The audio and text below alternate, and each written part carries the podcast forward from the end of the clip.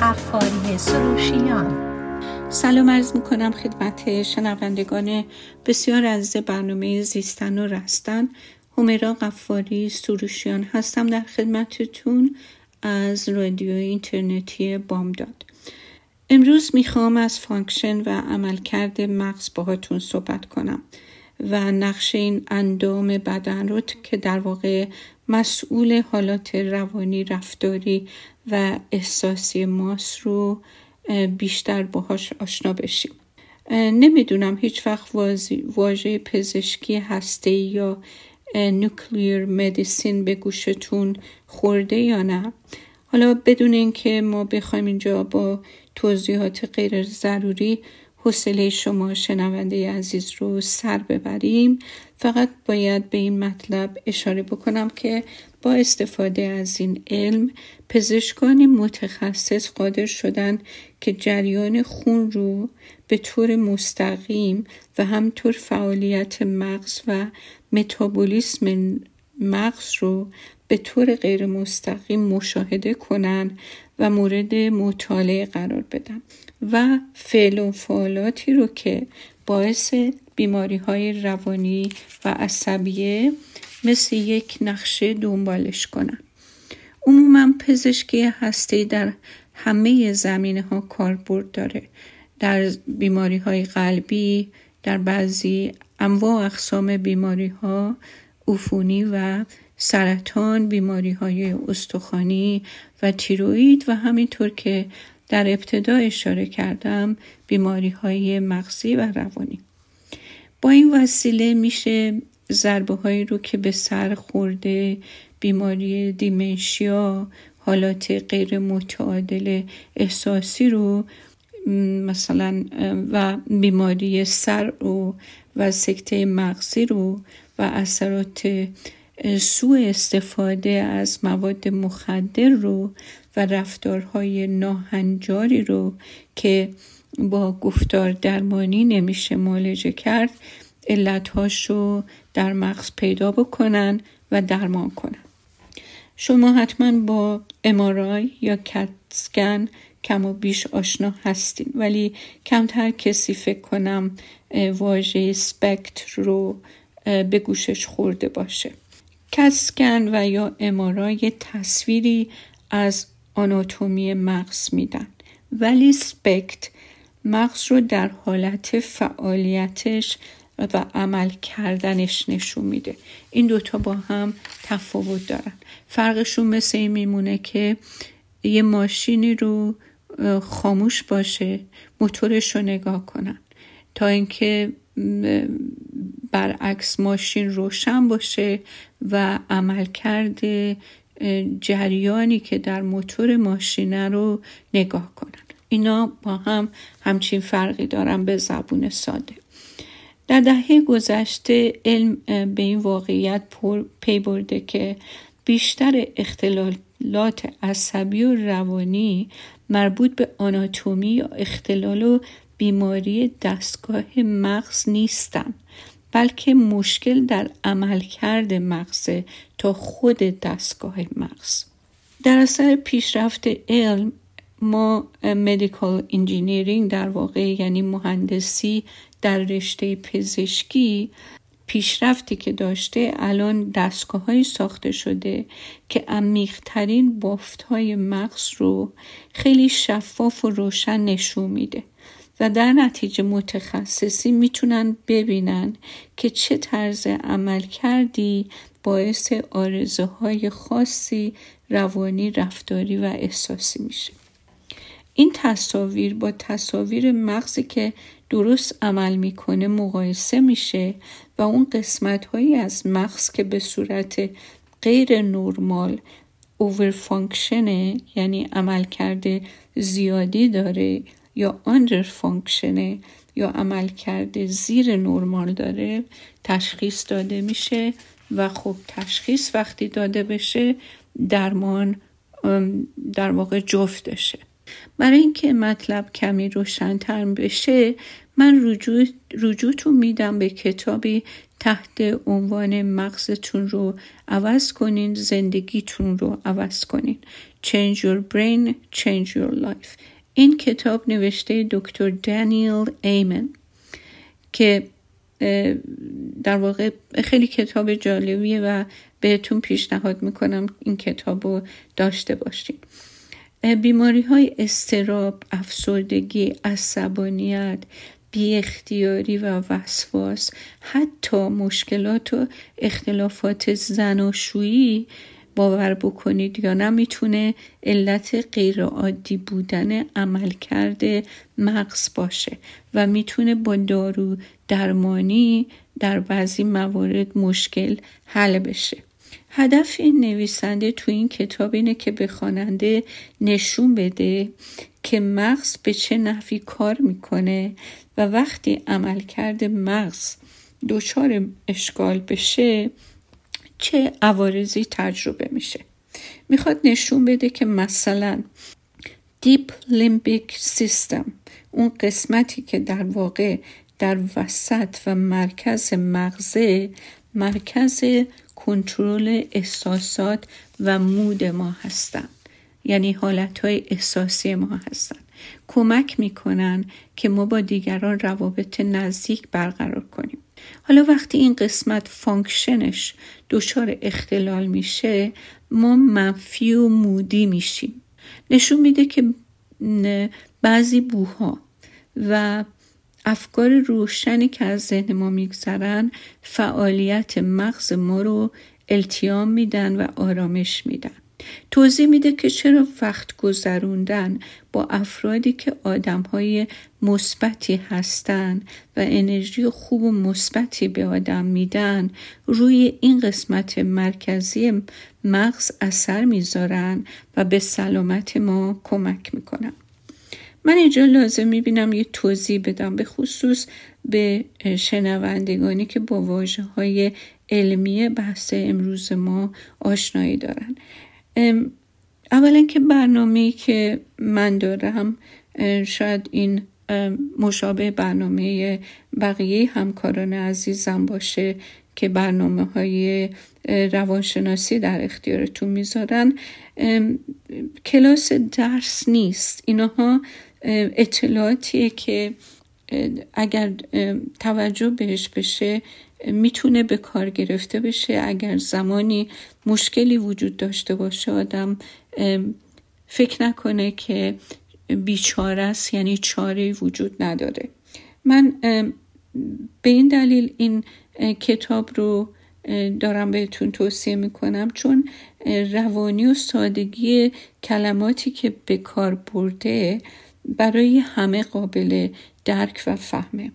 در این حال اطلاعاتی رو در اختیار می‌ذاره که بهتون کمک می‌کنه که در موقع ضرورت حتما به متخصص رجوع کنین و به غلط نتیجه گیری نکنین که اگر مسئله براتون پیش میاد و این چیز جدیدیه و تجربه نشده حتما اتفاق وحشتناکی افتاده یا قابل درمان و برگشت نیست.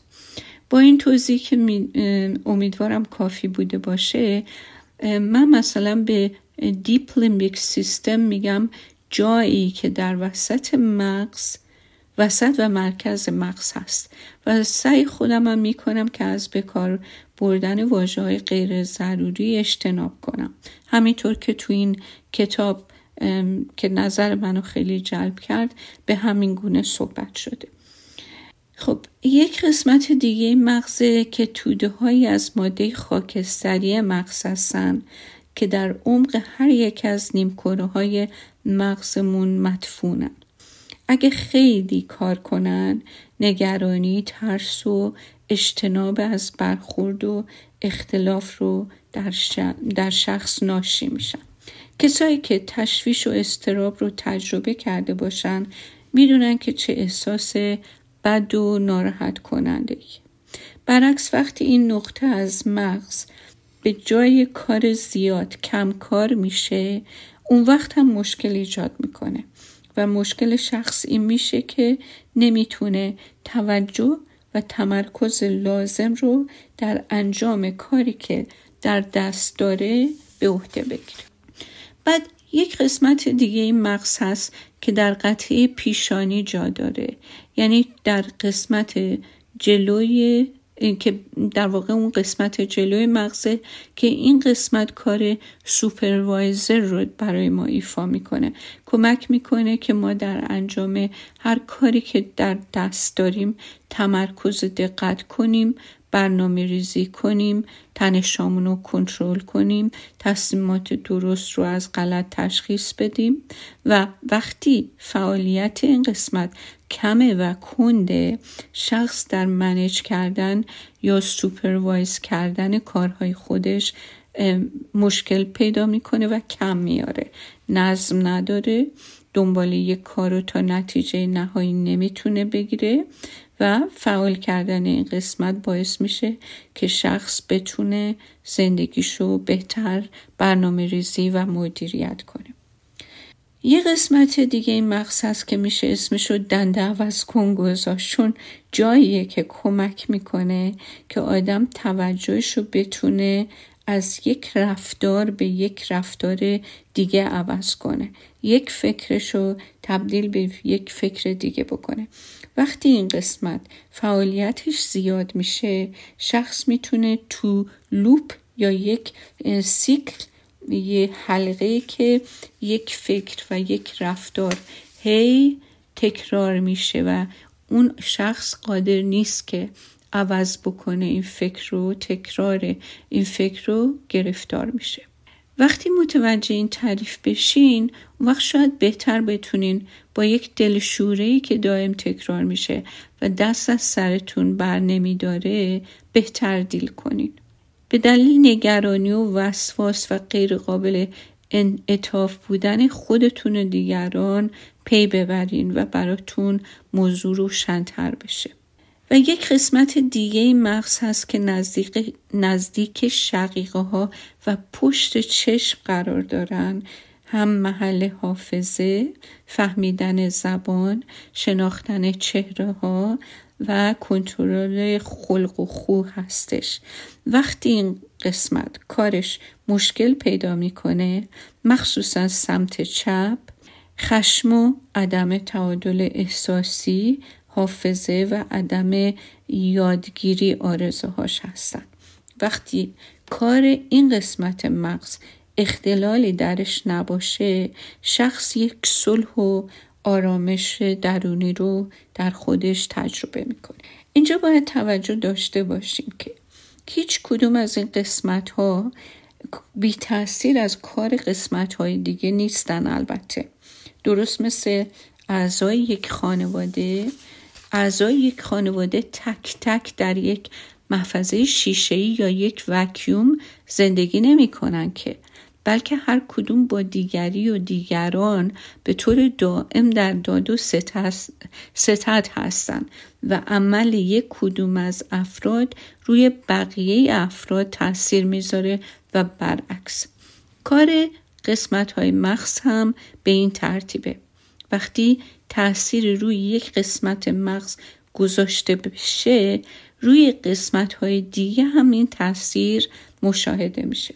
به طور کلی چون مغز رفتارهای ما رو کنترل می‌کنه درست کار کردن مغز باعث میشه که ما تو زندگی بهتر عمل کنیم و کمتر صدمه بخوریم و صدمه بزنیم.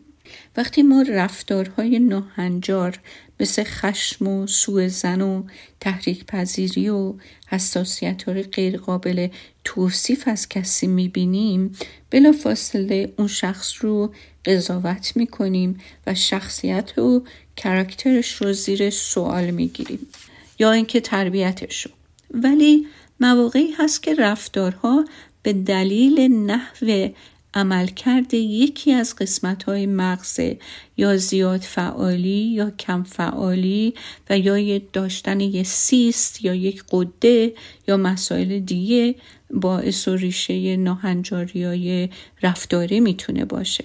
در نتیجه حتما در مواقعی که خودمون یا بچه هامون رفتارهایی دارن که برای ما معما هستن نرمال نیستن و تعریفی براش نداریم واقعا لازمه که از متخصص کمک بگیریم. در این کتابی که ذکر کردم از یک کیسی صحبت از چندین کیس صحبت شده که همش در جای خود جالبه. برای مثال استفاده می‌کنه از این موارد که کاملا روشن کنه خواننده رو به اهمیت پیگیری کردن و یافتن علتهای رفتاری و ناهنجاری های دیگه. این دکتر تعریف می‌کنه که یک روز خواهر, خواهر خودش که توی یک شهری با فاصله 8 ساعت با اون زندگی می‌کرده از یک کلینیک به دکتر به برادرش زنگ می‌زنه و میگه که پسر نه سالش مدت هاست عصبیه. و انقدر خشمگین بوده که اووردنش کلینیک برای اینکه ببینن که مشکلش چیه. انقدر عصبانیه که با هر مسئله جزئی از کوره در میره. حتی تو حیات مدرسه یکی از همکلاسیاش رو به قصد کش کتک زده بوده. نه سالش بوده ولی این رفتار خیلی عجیب و غریب و داشته بدون اینکه اون بچه کاری کرده باشه. حتی به مادرش گفته بوده که می‌خواد خودش رو بکشه که البته تو سن هشت نه سالگی یه همچین افکاری برای بچه ناشی از یه دلیل خیلی مهمیه. هر بچه حتی اگه افسرده باشم حتی به فکرش همچین چیزی نمی‌رسه. در هر صورت بعد از اینکه بچه رو به کلینیک می‌برن اون در واقع به دلیل روابط خانوادگی که دکتر با خواهرزادش داشته می‌دونسته که این بچه تو محیط امنی سرشار از محبت و توجه در نهایت تأمین جانی و مالی بزرگ شده. خانوادهش هم می‌دونست که سابقه ارسی بیماری روانی ندارن. در نتیجه که تصمیم می‌گیره که از دکتر مالج خواهرزادش بخواد که یک تصویری از مغزش بگیرن و با خودش هم اینطوری حساب کرده بوده که اگر تصویر مغز نرمال از کار در بیاد اون وقت باید دنبال فاکتورهای دیگه که ممکنه دلیل این همه خشم و عصبانیت باشه گشت. بعد مراحل لازم طی میشه و وقتی تصویر روی صفحه کامپیوتر میفته دکتر اول فکر می‌کنه که داره اشتباه می‌بینه چون تصویری نشون میده که این پسر بچه قطعه گیجگاهی مخ که زیر شیارهای جانبی و جلوی قطعه پس سری قرار داره اصلا در عکس نشون داده نمی شده. با همین تصویر دکتر چند احتمال میده؟ یکی اینکه یک سیست در مغزه یا یک تومور هستش و یا اینکه یک سکته مغزی اتفاق افتاده که در این کیس علت در این کیسی که راجع به این پسر بچه که خواهرزاده این دکتر یک کدوم از اینا علت بوده که علتی مال این بچه سیست بوده که با عمل جراحی این سیست رو بر دارن و بچه دوباره کاملا به حال عادی برمیگرده. بعضی از این ایمیج ها به دکتر کمک می‌کنه که داروهای درستی تجویز کنن که باعث میشه رفتارهای غیرعادی و مزاحم دست از سر مریض برداره. همونطور که گفتم کتسکن امارای ای ای جی در دسترس همه از سالهای خیلی زیادی بوده ولی همه هم می‌تونن شکل فیزیک مغز رو نشون بدن تو امارای ای جی و کتسکن حتی تو ای جی می‌دونین که میشه فعالیت های الکتریکی مغز رو هم دیدش و در کسایی که بیماری سر دارن این تصاویر نشون میده که مغز چه اتفاقی برش میفته. ولی کار و فعالیت های ساختمان عمیق مغز رو فقط با روش سپکت میشه تشخیص داد. زیاد فعالی یا کم فعالی. میشه که قسمت های مغز رو دید و علت ها و ریشه رفتار ناهنجار رو پیدا کرد. در واقع این همون مثالیه که زدم این ماشینی که موتورش کار می‌کنه در حال کار کردن تشخیص داده میشه. تو فرقش هم اینه که اون یکی مثلا موتور خاموشه دارن به موتور نگاه می‌کنن. البته این دکتر در کتابش یادآوری می‌کنه که اگر تصویری از فعالیت مغز گرفته میشه ابنرمال هم باشه باز هم این بهانه خوبی برای ارائه رفتارهای ناهنجار نیست. خیلی از افراد هستند که در این تصویرها نشون میده مشکلی در عملکرد مغز دارن ولی رفتارهای مخرب و ناهنجار هم ندارن. در واقع علت این که اینو توضیح میده برای اینه که بگه که هر case ی رو باید فقط با اون case مقایسه کرد. یعنی تو اون context باید دید. یعنی با توجه با فاکتورهای مربوط به خود اون شخص به این case ها نگاه و معالجه کرد. این دکتر هدفش از نوشتن این کتابی نیست که مردم رو تشویق کنه به دلیل هر رفتار و احساس منفی برن از مغزشون اسکن بگیرن. بلکه داره میگه مسائلی مثل depression، ترس های بی دلیل، بیش‌فعالی، اضطراب ممکنه دلیل روانی نداشته باشه و ممکنه دلیل فیزیکی داشته باشه چون مغز هم یه اندام در بدن و در واقع به جای روان درمانی شاید باید دارو تجویز بشه تا ها را از بین ببره. درست مثل کمکاری تیروید بدکاری کبد مرض قند و بقیه بیماری های جسمی و فیزیکی. خب حالا اگر اجازه بدین من میرم و برمیگردم و به برنامهمون ادامه میدیم. لطفا با من باشیم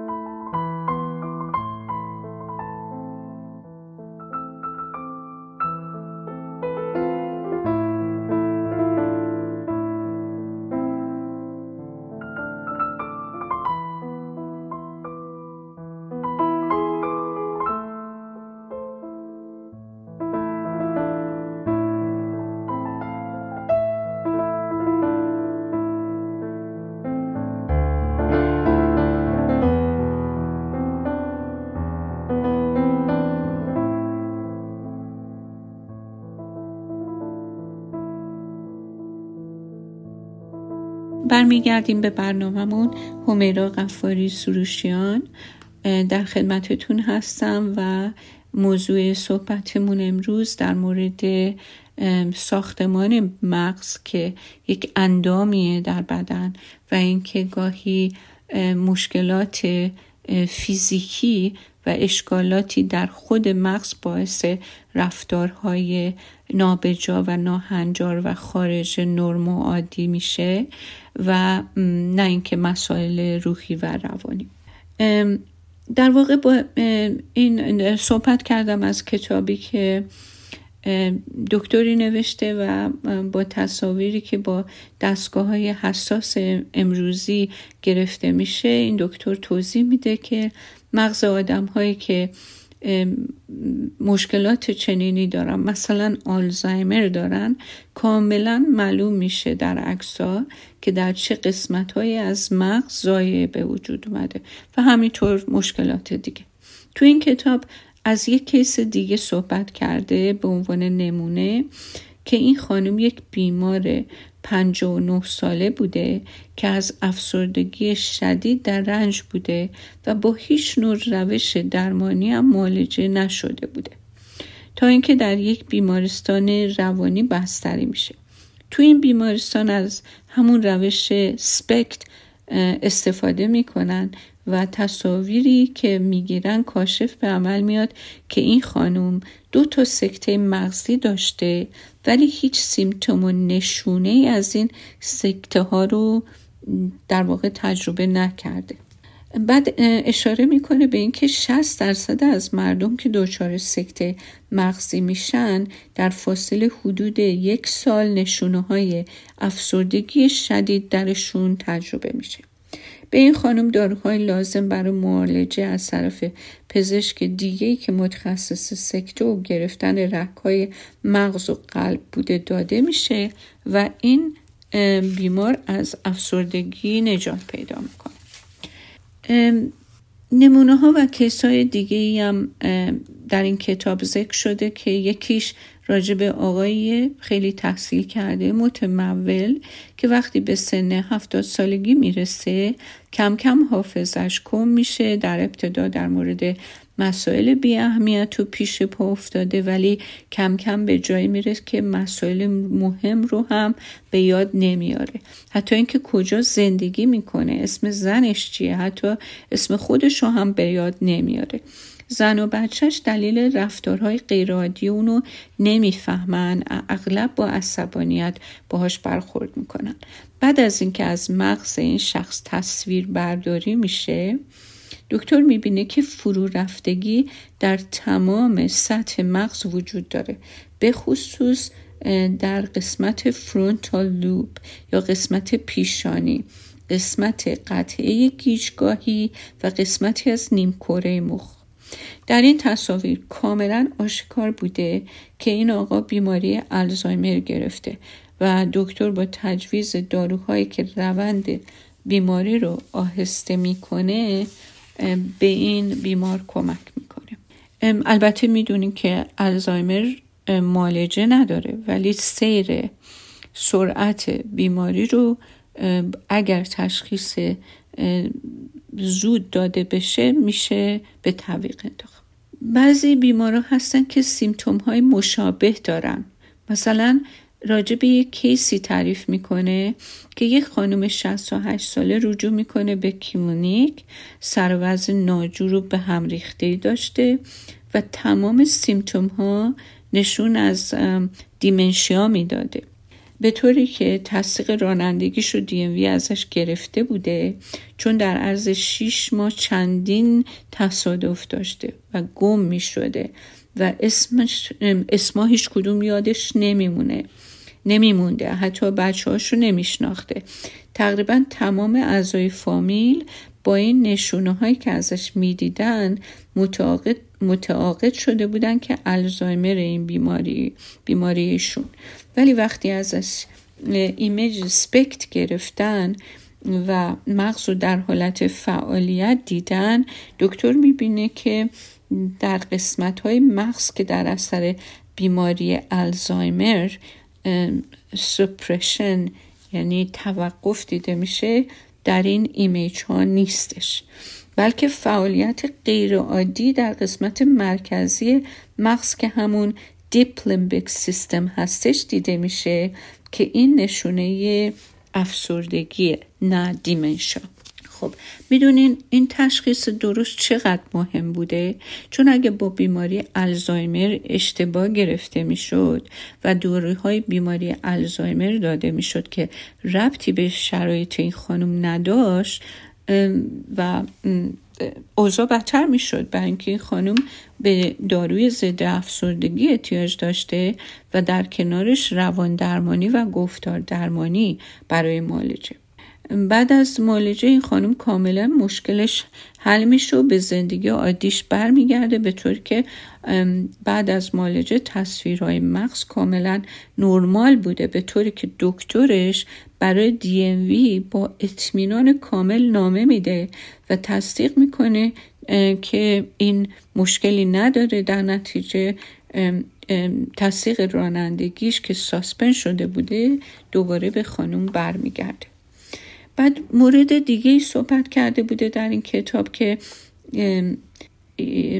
در واقع این شخص ابیوس شده بوده و در شرایط ناامن و خطرناکی زندگی کرده بوده.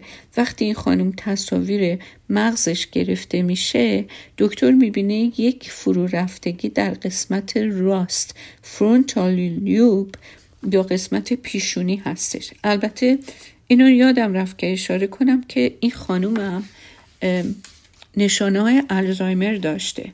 همه چی حتی آشناترین چیزها رو یادش رفته بوده. دکتر وقتی این فرو رفتگی رو می‌بینه تشخیص میده که باید این خانم ضربه به سرش خورده باشه. وقتی ازش سوال میشه که آیا ضربه خورده یا نه خودش که قادر نبوده جواب بده که چی شده. ولی خواهرش تعریف می‌کنه که شوهر این زن در طول زندگی زناشویی به شدت کتکش می‌زده و سرش رو می‌گرفته به دیوار میکوبیده. در هر صورت با کمک این دکتر و خانواده گویا این خانم از شرایطی که درش بوده خودش رو نجات میده و مالجه میشه. واقعا یک دکتر حاضق و یک تشخیص درست بهترین دوست یک بیمار می‌تونه باشه. دکترهای روان پزشک تنها پزشکایی هستن که برای معالجه بیمارشون اندام یا خود مغز و فعل و فعالاتش رو معاینه نمی‌کنن. شما پیش دکتر داخلی میری یا هر متخصص دیگه میری چشم پزشک گوش حلق بینی و غیره اونا اندام رو معاینه می‌کنن.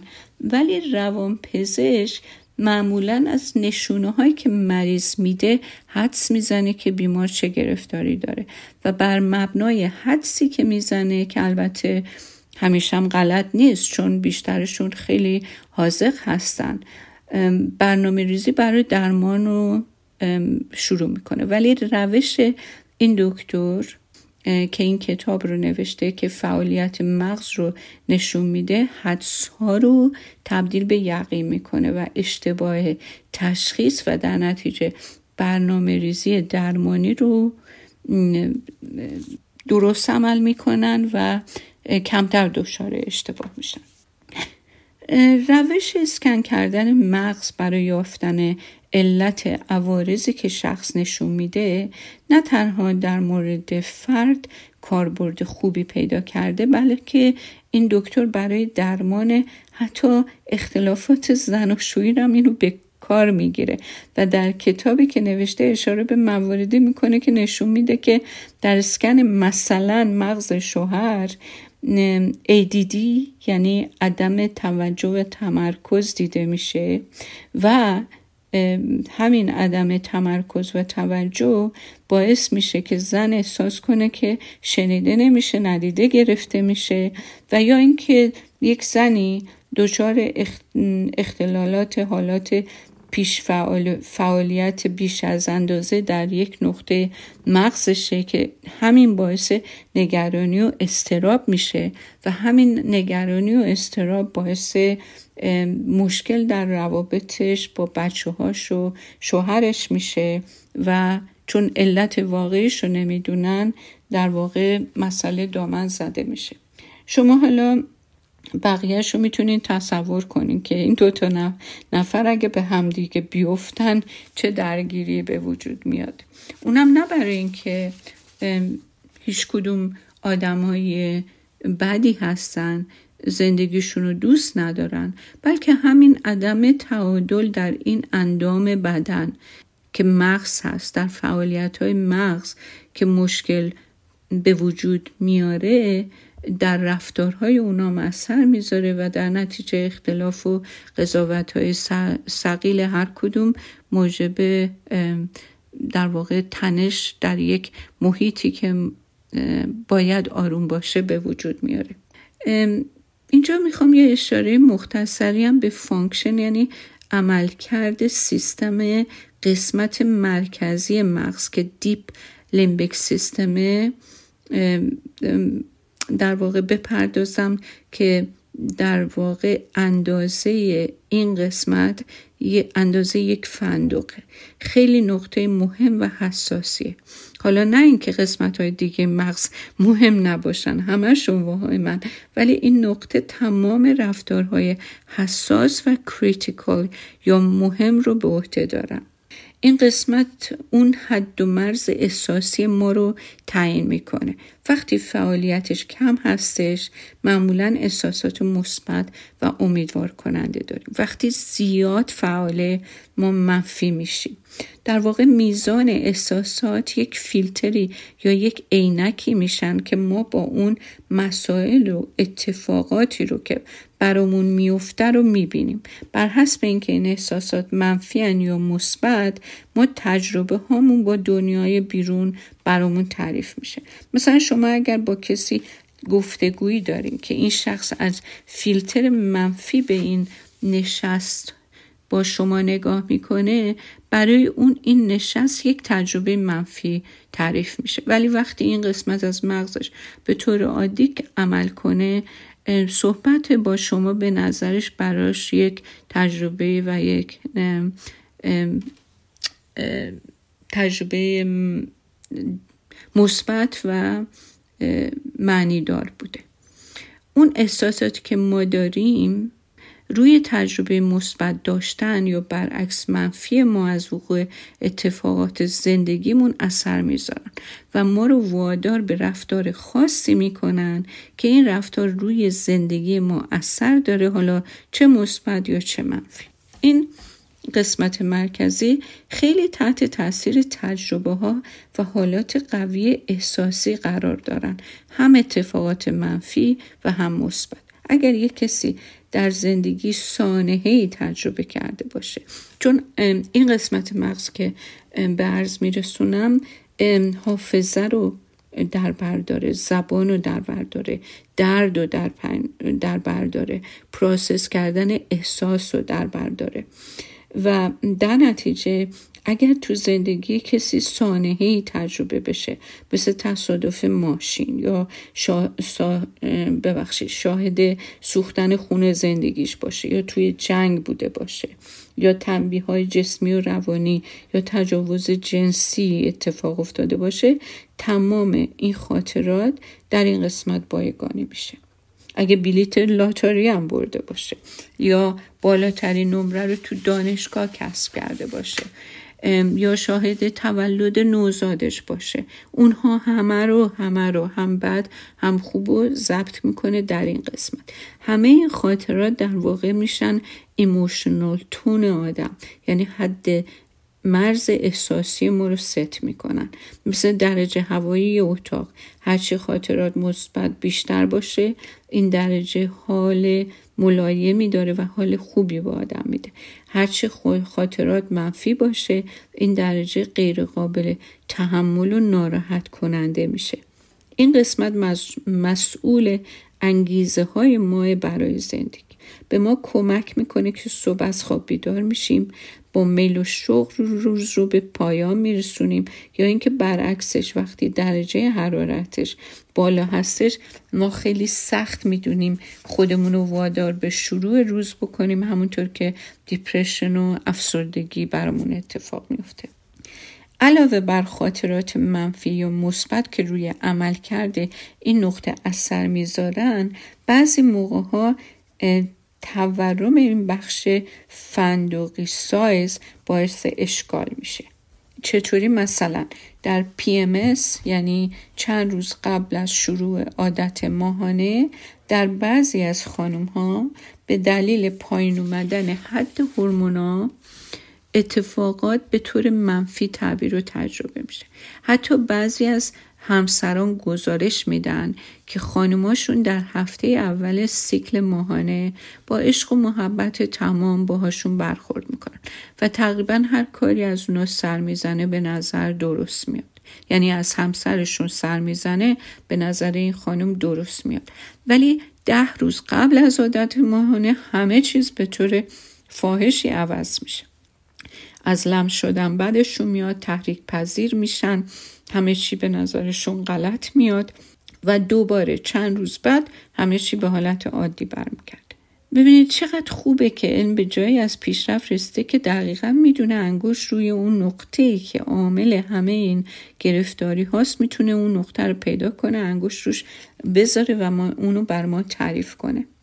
شاید براتون جالب باشه که بدونین علم حتی تونسته توضیح بده که چرا زنها بعد از به وجود آمدن روابط جنسی به اون شخص از نظر عاطفی نزدیکتر و وابسته تر میشن. ولی مردها براشون لزوما همچین اتفاقی نمیافته. نه اینکه غیر ممکنه ولی لزوما این اتفاق نمیافته. توضیح این تفاوت اینه که خانم ها به طور متوسط قسمت مرکزی مغز یعنی دیپ لیمبیک سیستم بزرگتری دارن تا مردها. این هم به نفعشونه هم به ضررشونه. به خاطر بزرگ بودن این قسمت از مغز خانم ها اونها بیشتر با احساساتشون آشنا هستن و بهتر می‌تونن ابرازش کنن. خیلی زودتر و راحتتر می‌تونن به یکی نزدیک بشن و باندینگ یا ارتباط برقرار کنن. برای همین هم هست که زنها رول مراقب و سرپرستی بچه رو توی هر فرهنگی به عهده دارن. حس بویایی قوی تری دارن. ولی همین بزرگ بودن این قسمت در واقع یه دیسادوانتج یا یک ضررایی هم داره. اونم اینه که بیشتر در معرض خطر و ابتلا به افسردگی هستن. بعضی و حتی وقتی که هورمون های بدنشون تغییر می‌کنه بعضی که این تغییرات هورمونی در طول زندگیشون چه در زمان پیش از بلوغ طی دوره بلوغ دوران باروری و یائسگی اتفاق میفته زنها سه برابر مردا اقدام به خودکشی می‌کنن. ولی جالبه بدونین که مردها سه برابر زنها در این کار موفق تر میشن. اونم به دلیل انتخاب وسیله ای هست که برای خودکشی انتخاب می‌کنن. پس مشکلاتی که در اثر شکل مشکل داشتن تو این قسمت مغز برای فرد پیش میاد شامل اینا رو به ترتیب براتون برمیشمورم عدم تعادل احساسی، تحریک پذیری و نهایتا افسردگی بالینی هستش. دوم وجود افکار بسیار منفی. سوم تغییرات منفی، تعبیرات منفی از اتفاقات زندگی. چهارم به هم خوردن اشتها و خواب. پنجم زیاد شدن یا کم شدن احساسات جنسی. ششم انزوا طلبی. خب؟ ده نفر آدم در یک جمع که هستن. به هر کدوم که بعدا رجوع کنی تقریبا یک برداشت و تجربه رو دارن. غیر از اون نفری که function و عمل این قسمت مرکزی مغزش دچار اشکاله. نه نفر میگن نشست خوبی بود. اون یک نفر همه تعریفاش از تجربه دیگران متفاوته. اگر خاطرتون باشه از اتفاقات بعد زندگی مثل سانحه هم صحبت کردم و توضیح دادم که این خاطرات بد هم روی این قسمت مرکزی مغز اثر می‌ذارن. ولی اینجا می‌خوام یک اشاره کوتاه هم به مرگ و از دست دادن عزیز یا عزیزان شخص بکنم. مثلا مرگ پدر یا مادر همسر و یا بچه که یک درد و فقدان احساسی بسیار عمیقی رو باعث میشه. چون معمولا یک وابستگی عصبی و شیمیایی عمیقی هستش که ما رو به این افراد پیوند داده که وقتی این میشکنه تمام فعالیت قسمت مرکزی عمیق در مغز دچار اختلال میشه. این احساس عمیق درد در واقع با تصوری نیستش بلکه این ازادار بودن ازادار شدن و این ازادار شدن نقطه از مغز رو تحریک می‌کنه که مربوط به تجربه درده. اون رو در آدم فعال می‌کنه که درست نزدیک قسمت عمیق مرکز مغزه. اون چه که خیلی جالبه بدونین اینه که هر چقدر شخص خاطره های مثبت با اون کسی که از دست داده داشته باشه زودتر دردش التیام پیدا می‌کنه و هر چی برعکس رابطش با اون شخصی که از دست رفته تجربه بد و خاطرات بدی بوده باشه دیرتر از دست این درد خلاص میشه. چون خاطرهای خوب همونطور که قبلا گفتم روی فعالیت این قسمت مغز اثر التیام آور داره و خاطره های بد اثر منفی. حتی بعد از از دست رفتن شخصی که ما باهاش اختلاف داریم هنوز تو مغزمون داریم سعی می‌کنیم این اختلاف رو فیکس کنیم ولی مسلمه که نمی‌تونیم. چون نه تنها اختلاف رو حل نکردیم بلکه الان اون فرصت حد حل اختلاف هم ازمون گرفته شده.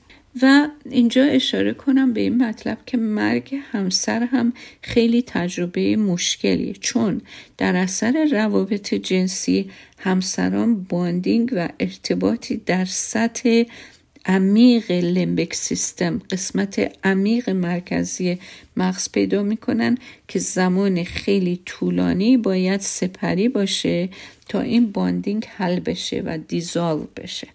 طلاق رفتن بچه ها از خونه و خیلی تجربه دیگه زندگی هستن که احساس بلنس و تعادل رو در آدم به هم میزن حالا در اینجا می‌خوام خواهش کنم که یک ورق کاغذ و یک مداد یا خودکار بردارین و یه سری از حالات احساسی و رفتاری که من میگم روی کاغذ بنویسین. ولی قبل از ذکر این اسامی در بالای صفحه بنویسید هرگز و جلوش صفر بذارین بعد به ندرت و جلوش یک بذارین گاهن و جلوش دو بذارین اغلب و جلوش سه بذارین خیلی مواقع و جلوش چهار بذارین. پس هرگز جلوش صفر می‌ذارین به ندرت یک می‌ذارین گاهن دو می‌ذارین اغلب سه می‌ذارین خیلی مواقع چهار می‌ذارین خب حالا من رفتارها و احساسات رو به ترتیب میگم و شما می‌نویسین. احساس غم ببینید اگر هرگز ندارین صفر بذارین. اگه به ندرت دارین یک بذارین. اگه گاهن دارین دو. اگه اغلب سه. اگه خیلی مواقع چهار. حالا همینطوری به ترتیب سوالایی که می‌کنم. احساس غم بالا پایین رفتن حالات احساسی منفی بودن انرژی کم تحریک پذیری عدم تمایل با نشست و برخواست با دیگران احساس بیچارگی و ناامیدی احساس عجز و عدم توانایی احساس کسالت و نارضایتی احساس گناه افکار خدازاری مثل فکر خودکشی گریه زیاد عدم تمایل و علاقه به چیزهایی که قبلا دوست داشتین؟ تغییر سیکل خواب یا پرخوابی یا کمخوابی؟ تغییر اشتها یا پرخوری یا کمخوری؟ عدم اعتماد به نفس؟ عدم تمایل به آموزش آمیزش جنسی؟ حساسیت منفی به بوهای مختلف فراموشی عدم تمرکز. اگر به پنج تا یا بیشتر از این لیستی که شمردیم شماره سه و یا چهار دادین نشون میده که احتمال داره که دیپ لیمبیک سیستم در قسمت عمیق مرکزی در مغز دچار مشکل شده. و الا که همه چیز عادیه و امیدوارم که همیشه در تعادل زندگی کنید. ممنونم که شنونده برنامه امروز بودین.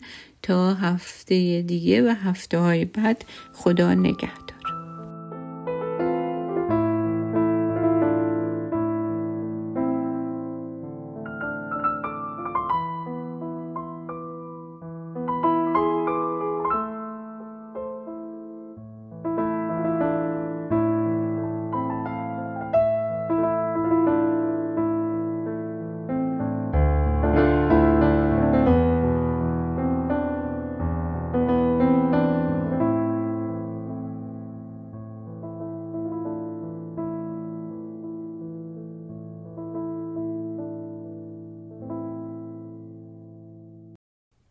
رادیو بامداد صدای ما و شما با زبانی آشنا.